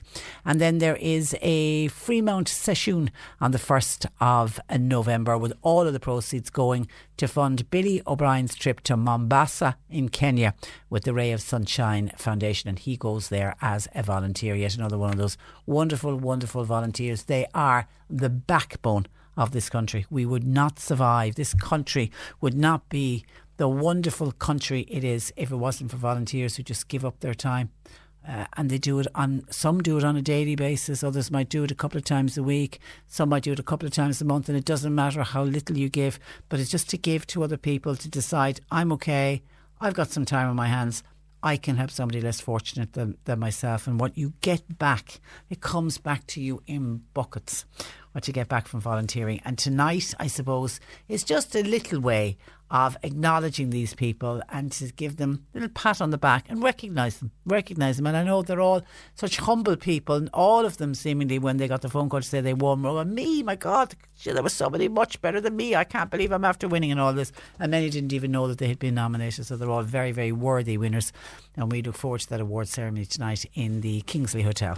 The C103 Cork Diary, with Cork County Council, supporting businesses, supporting communities, serving Cork. Visit corkcoco.ie. The Bandon Brass Band, along with local groups and artists, are playing in concert in Bandon Town Hall tonight at 8:30. Admission is free, but donations are welcome to support Cork Simon and the local branch of the Society of St Vincent de Paul. Bingo is in Timolee Community Hall. That's tonight, 9:15, with a jackpot of €2,080.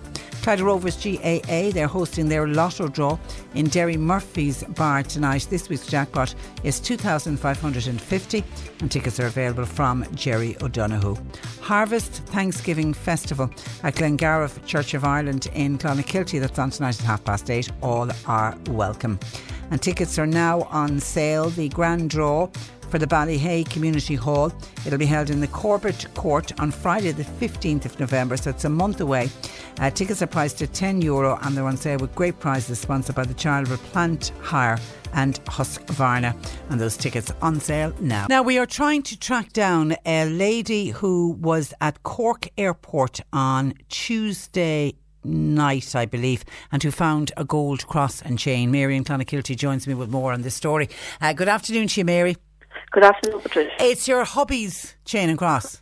It is. Okay, tell us what happened. What happened was we were queuing in the queue in Alicante Airport to board the flight for Cork on Tuesday night on the 11:59 flight, and we arrived into Cork at 2:20. But in the queue, was this lady came up and she found a gold cross and chain, and she actually said it to me, and she said it to everyone around the queue in front of her. It had been dropped on the floor, and I said no, it wasn't ours at all. So anyway, I came home, and on Wednesday evening my husband checked. He said, I'm after losing my gold cross and chain. I didn't realise he had it on him on holidays, because he had put it into the passport pocket with our passports, and when I pulled out the passports, the queue, I pulled it out, but I didn't know it was there, so I didn't even look at it. So this lady from Cork found it, and she was very honest. She came up on the queue, and I didn't know either with him that they had worn it and all of this. He'd taken it off for safekeeping. So she got on that flight? She got on the flight from Alicante to Cork. So she's from the city out there, from Cork. She seemed to have a Cork accent to me anyway. Okay. And she was on the Cork. We came into Cork Airport at 2:20. She found it in Alicante Airport in the queue doing check-in. So that's an unusual story. That should stand out, because I was going to say, did you check with Cork Airport? But if she found it at Alicante Airport, she mightn't have handed it into, you know, you've a lost and found. I don't think she would have, you know, because it had to be someone in the queue. But what annoys me most is the fact that she actually asked me about it. I know. I didn't think he had it with him. So. And did you even look at it? No. I didn't, no, because I said, no, it's not ours, you know, but I know what his problem is, because he lost it. I can describe it. It's a gold chain, and it's an open chain, and the figure on the cross is raised. Okay, and is it sentimental value? It is very sentimental value. It's over 40 years old. I gave it to him when he was sick. Oh no! Oh goodness! Okay, yeah. All right. We really have to try and get this back. So the lady, she's a very honest lady. Anyway, the fact that she was going up and down the queue trying to say who owns this. I actually said it to my friend, because there's another couple travelling with us, and I said, "Isn't she a very honest lady now to pick that up and to say to people, to anybody?" And she was up right on the queue. But as I said, I had no idea the cross and chain was. And because he put it into the passport pocket when he arrived in Alicante, and he had worn it for 10 days we were there. So it's when he went to get it, when he came back, he wasn't there when she passed up and down, so I didn't know it was his. Okay, and it's just to get the message out if she's listening, or if somebody else heard. You know, the way you'd hear somebody say, oh, you'll never guess, I found a lovely gold chain and I couldn't find out who owned it. Somebody, it may ring a bell with somebody. And it's only Tuesday of this week, and it was late flight. It was a late flight, 11:59, 12 o'clock, leaving Alicante into Cork Airport at 2:20. Okay. And were you just over there for the week, or were you there We were over there for 10 days. Was it good? It was lovely. The weather was roasting, too hot, probably, but it was lovely. We enjoyed it. It was nice and relaxing, yeah. And this is kind of taking the shine off it all the grass. It has a little bit, yeah. It has, and it's funny, because only today I've had a text in from a gentleman who was at the airport picking up his sister yesterday, and he found a gold bracelet at the drop-off and the collection point, and I was making the point that could have been somebody getting onto a flight, and they're out of the country, so you know, it might be a few weeks before that person is back home to realise I could have lost at the airport. Okay, listen, we put the appeal out there. We'll put it up on our Facebook page as well, Mary, and fingers crossed. What's hubby's name? Pat. Okay, and he's got it as well. He wants his chain across. He is. Okay, please. And he wears all the time, 7 days a week, you know. And he took it off on holidays, was it? For safekeeping in case he'd lose it. Yeah, I put it into the passport wallet, as I said. And when I pulled out the passport to check in, it dropped on the floor, and I didn't know it was there. I know. Easily done. And have you done the prayer to St. Anthony? I haven't actually. I might do that. Do the prayer. Promise him money, though. He's a businessman. Yeah. Oh, I know that. Yeah. But listen, Mary. Please, God, fingers crossed and all of that, and hopefully we'll locate that cross and chain. But thanks for calling. Thanks, Patricia. Thanks for your call. Bye-bye. If anybody, as I say, if it rings a bell with somebody, you know the way, it'd be ideal if somebody's listening to us, if the lady herself is listening to the programme and realises, oh, that's the crossing chain I found, but she may have said it to somebody else. You never guess, I found a gold crossing chain. And she's obviously a very honest lady, the fact that she went up and down trying to find Pat, but little did Mary know that the cross that she was talking about was actually Pat's. And after 41 years, it'll be absolutely lovely to get that cross back and back around Pat's neck, where I imagine it'll never leave again. 1850 333 103. John Paul has taken your calls. You can text our WhatsApp to 0862 103 103. Nick Richards, weekday afternoons from 1. C103. I'm at the finish line at the Women's Mini Marathon with Rita. How was it for you? It was great, yeah, I amazed myself. I'm quicker than I actually thought I would do. So you'll be back next year to do it again? I will, and I bring my daughter and more friends as well. Yeah. You'll be even faster next year? Even faster, hopefully, yeah. What's the plan for the rest of the afternoon? Actually go home and get lunches ready for school. You never stop being a mum, do you? No, never. No, that's it. Weekday afternoons from 1. C103. This is the Cork Today replay on C103. Mark Malone, our movie reviewer, joining us. Good afternoon to you, Mark. Sure. And you are very welcome. Okay, you went to see, and I'm really interested to hear how you got on here, you went on to see The Joker, and then on DVD, it's an animation called Strike. But let's start with a trailer from The Joker. Arthur, this is the last time we'll be meeting. You don't listen, do you? You ask the same question every week. Are you having negative thoughts? All I have are negative thoughts.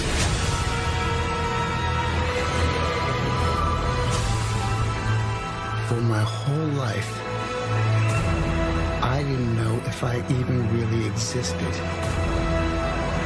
But I do. And people are starting to notice. Send in the cloud. Oh, sending the clowns. On Monday morning when I came in, one of the first emails I got in was from somebody who went along to the movies to see this and asked me to warn parents, if you were considering bringing children, that this is not a movie for children. It's not Adam West's Batman. Do you know what I mean? Let's make that quite clear, because over the years, you know, especially the character of Joker, the Joker has become more and more deeper and darker and more violent. I mean, and creepy. Well, exactly. When Even his voice there. When you think back to the early kind of Batmans that we watched with Adam West, it was Cesar Romero, who kind of played him as a kind of a cartoon figure. He was a Joker. Yeah, exactly. And then Jack Nicholson took part. Jack Nicholson. Also we had, and of course, when Heath Ledger, of course, it just catapulted the violence, and the level of violence just, you know, it went to different levels, into the stratosphere. It was. And I got very upset with some of the levels of violence on that. And so now here we have again, and this, of course, is the film, which doesn't really, it does reference Batman in a kind of really kind of cool, kind of an odd kind of a way. But here, it's just all about Joker here, played by Joaquin Phoenix. And yes, I mean, the film has been hugely controversial, and people have looked upon it as dangerous. And initially it was. There was a huge backlash against it. Not initially. First of all, it went to the some of the film festivals around Europe. I think at Cannes it got a standing ovation for like 10 minutes, and people thought, this is just a work of art. This is wonderful. But then a lot of people who hadn't seen the film kind of criticised and kind of worried about it. If it's about a film, about a young man who has a level of mental problems and feeling sorry for himself, and then society, you know, just spurning him, and therefore as all of the you know, his problems multiply, he then becomes more violent and expresses himself through violence. And people thought, look, you know, there's a worry that people might watch this and there might be copycat violence after it. But I think you can practically say that about practically every violent film ever made. That's true. You know, and you go back to books. You can't just pick up this one. You go back to even radio. You go back to books. You go back, you know what I mean? That's true. And so... yeah, it's an extraordinary film, and I was a bit worried about when I did see it. I would be worried about the violence, but actually a lot of the violence, it's actually not as violent as the Heath Ledger Dark Knight Joker, I think, where a lot of the violence was in your face, and I was quite upset with some of the scenes of that. Here, a lot of the violence does happen off camera, which of course can be worse to some people, you know. So when we meet Joaquin Phoenix, he's a clown. He works on the street. He holds these signs up, you know, telling what shops and what's happening and what's for sale. I always feel sorry for those people. Yeah. I don't. I don't. Not at all. I'm fair dues to them. You know what I mean? I that's what I think. I do think fair dues to them. Oh my God, it's a tough job though. You don't know weathers. Exactly. Yeah, but you know, I always respect them for doing it. And this is what he does. The problem is he's got this maniacal kind of laugh, which is part of his kind of psyche. And if he gets nervous or worried in any way, he laughs out loud, which people misinterpret. And so therefore, you get a lot of "Are you laughing at me?" And so therefore, he tends to be the subject of quite a lot of street violence because of that. But he is a troubled. He's very much. Yeah, he's on a huge amount of medication. Yeah, okay, and, right. He's doing a lot of therapy. But the therapist at one stage says to him, "Look, you know, we don't have any more funding. I won't be available to you, and neither will your medicines that you have to take to try and control your anger." He lives at home with his mother. He is quite a lonely man, but he has this wish to be a stand-up comedian. But the problem is what he finds funny, nobody else really does. Dark humour. And he becomes obsessed with Robert De Niro, who plays this kind of talk show host by the name of Murray Franklin. What's very interesting is that here, and this part of the film references a lot of Robert De Niro films. There was The King of Comedy a couple of years ago, which had a very, very similar premise, in that Robert De Niro becomes obsessed with Jerry Lewis, a television presenter, and then kidnaps him, and then, because he too wanted to be a stand-up comedian. And also then, it also references kind of Taxi Driver and the violence of Taxi Driver and Death Wish as well. So look, this is not an easy watch. It really isn't, and it is very dark, and it's. But it is extraordinary, and it's extraordinary mainly because of this performance by Joaquin Phoenix, who is absolutely amazing. He lost a ton of weight for it. You know, he's like the skeletal figure in this film, and the film basically tends to concentrate on his face. Now, it's got a 55 million budget. I don't know where that went, because unless it went on Robert De Niro's paycheck, I have no idea, because mainly the film is just concentrating on this extraordinary man and this extraordinary performance. I mean, I've never seen anything like this. This is as good as anything I've ever seen. It is absolutely amazing. Is it Oscar material? Oh, without a doubt, I think, yeah. And, but I will say to people, look, you know, it is violent, and there are times when it does explode into violence. It is quite shocking. But I thought, in no way is it subtle. But then it is direct. By Todd Phillips, who made the Hangover movies, and this is very, very different to that. Yes, it's repellent at times. Yes, it's disgusting, but it's also brilliant. Okay, but you go there knowing that there's going to be a lot of violence. Don't bring the kids scenes along. Yeah. It's 16, yeah. I think that the listener who contacted us was because it was the Joker, and because kids are into the Batman movies, Batman and Robin, that some parents might think, oh, this is okay. It's not in any way suitable. No. It's a 16 cert, is it? It is, yeah. Okay. So mark Joker out of 10? Give it 9. 9 out of 10. Okay, so you definitely would, for those into those kind of movies, go along and see it. Now, complete opposite ends. Here's an animation adventure comedy called Strike. Yeah, which I'm not going to review. Why? Because I didn't see it. Oh, did you not? Okay. No. Oh, sorry, I've got that in front of me. Yeah, no. Okay. Oh. I have a bone to pick with you. Oh, yeah. Because last Monday I met you in the canteen and you turned to me and you said, Downton Abbey. Yeah. You're going to hate it. Yeah. Oh, did you go see Downton Abbey? Then you went during the week on air. You said Mark Malone is not going to like this movie. Yeah. Did you watch it? I went to see it last night. Oh, happy days. Go on, tell us. No, because your wife, like me, was a big fan of Downton Abbey, and you weren't. She used to watch it at home and you didn't watch it with her. So she went along with her sister, her mum. Yeah. And like me, they loved it. Did you go on your own? I did. I was in a cinema with 50 women and one husband. Go on. Well, what did you think? Well, I'll tell you this. You said I would hate it. And do you know something? You did. You are wrong.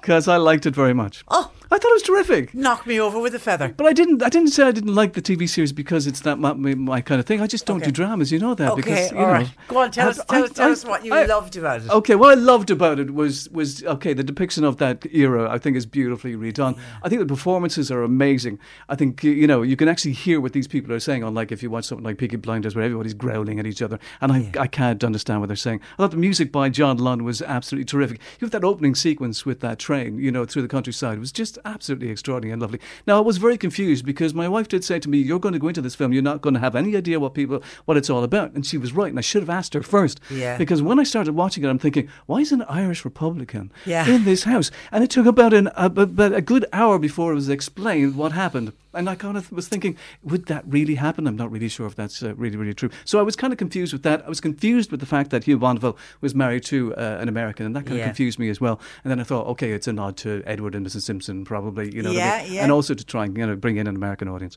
And And so, of course, I was waiting all the time for Maggie Smith to arrive. And, of course, Maggie Smith and Penelope Wilton have this kind of lovely, wonderful relationship. And there was some lovely stuff. The one-liners. Yeah. And at one stage, she says, "I don't argue, I explain." Yeah. Which I thought was a really, really great line. And I love Penelope Wilton anyway from Edward Crescent Circles. And I tell you what's even better about the movie for Penelope, they gave her more lines than they did in the series. In the series, really? It was always Maggie Smith that shined. They gave her more, which I enjoyed. And the other thing I enjoyed, too, is, of course, is Imelda Staunton, this wonderful actress, and you know, of course, she and Maggie Smith in the Harry Potter movies have this kind of thing going, and it was here as well, and that was happening here as well. I was a bit confusing as well about some of the male leads, because they all looked the same to me. They were all tall, dark hair, short hair, and when they had kind of hats on, I found it difficult to tell the difference between them. Yeah. I also thought that the King and Queen are coming to the house, Abbey, and they bring their own staff, which causes a lot of tension with the Downton Abbey staff, of course.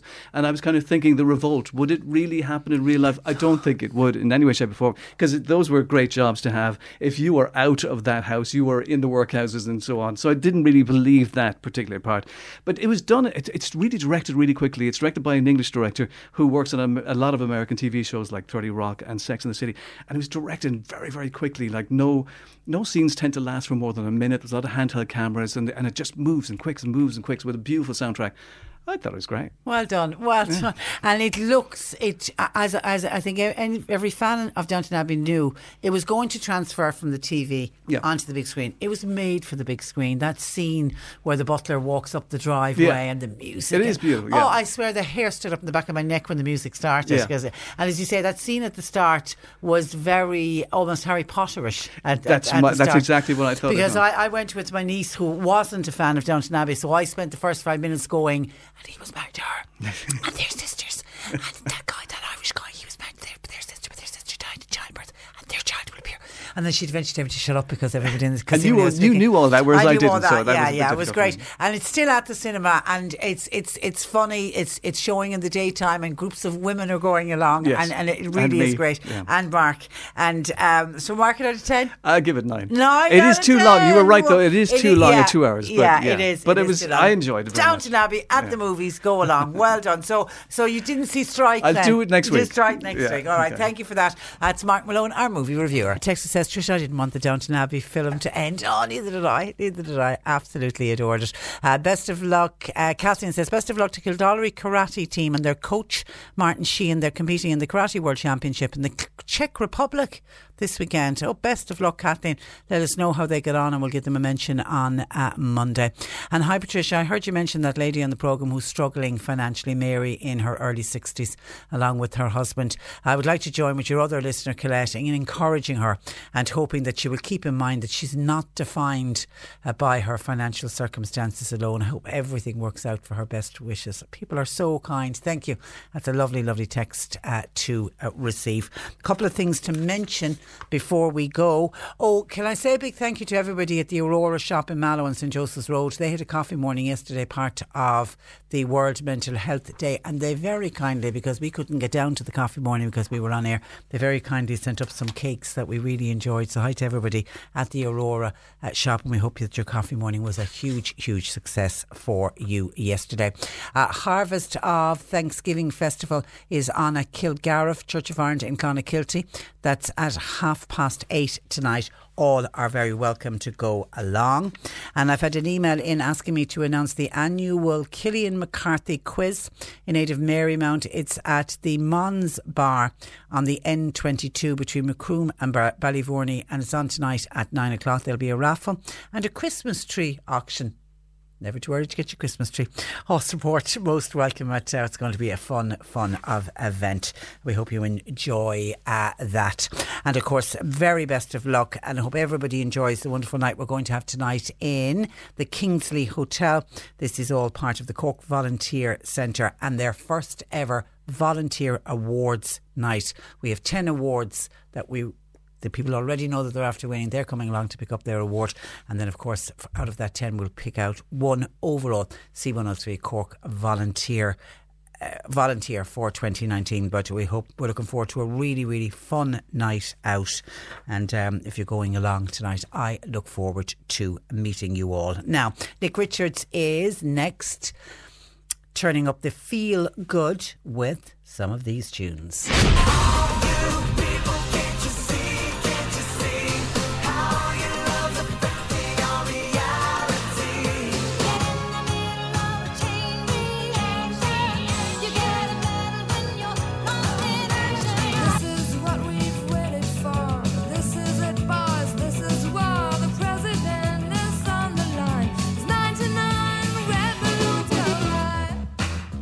That's Nick with our Feel Good Friday from 1, and of course it's followed up with more Feel Good tunes with Martina from 4. And very finally, can I squeeze this in before I go?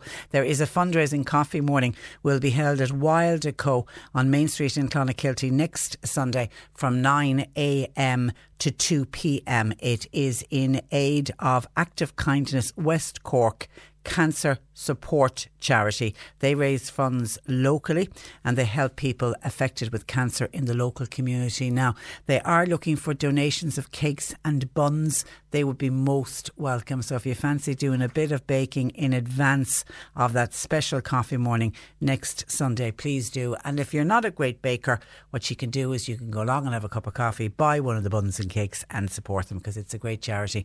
9am to 2pm next Sunday. That's where I leave you for today. My thanks to John Paul McNamara for producing. We'll talk to you on Monday morning at 10. Hi, I'm Daniel, founder of Pretty Litter. Cats and cat owners deserve better than any old-fashioned litter. That's why I teamed up with scientists and veterinarians to create Pretty Litter. Its innovative crystal formula has superior odor control and weighs up to 80% less than clay litter. Pretty Litter even monitors health by changing colors to help detect early signs of potential illness. It's the world's smartest kitty litter. Go to prettylitter.com and use code ACAST for 20% off your first order and a free cat toy. Terms and conditions apply. See site for details. Even when we're on a budget, we still deserve nice things. Quince is a place to scoop up stunning high-end goods for 50 to 80% less than similar brands. They have buttery soft cashmere sweaters starting at $50. Luxurious Italian leather bags, and so much more. Plus, Quince only works with factories that use safe, ethical, and responsible manufacturing. Get the high-end goods you'll love without the high price tag with Quince. Go to quince.com/style for free shipping and 365-day returns.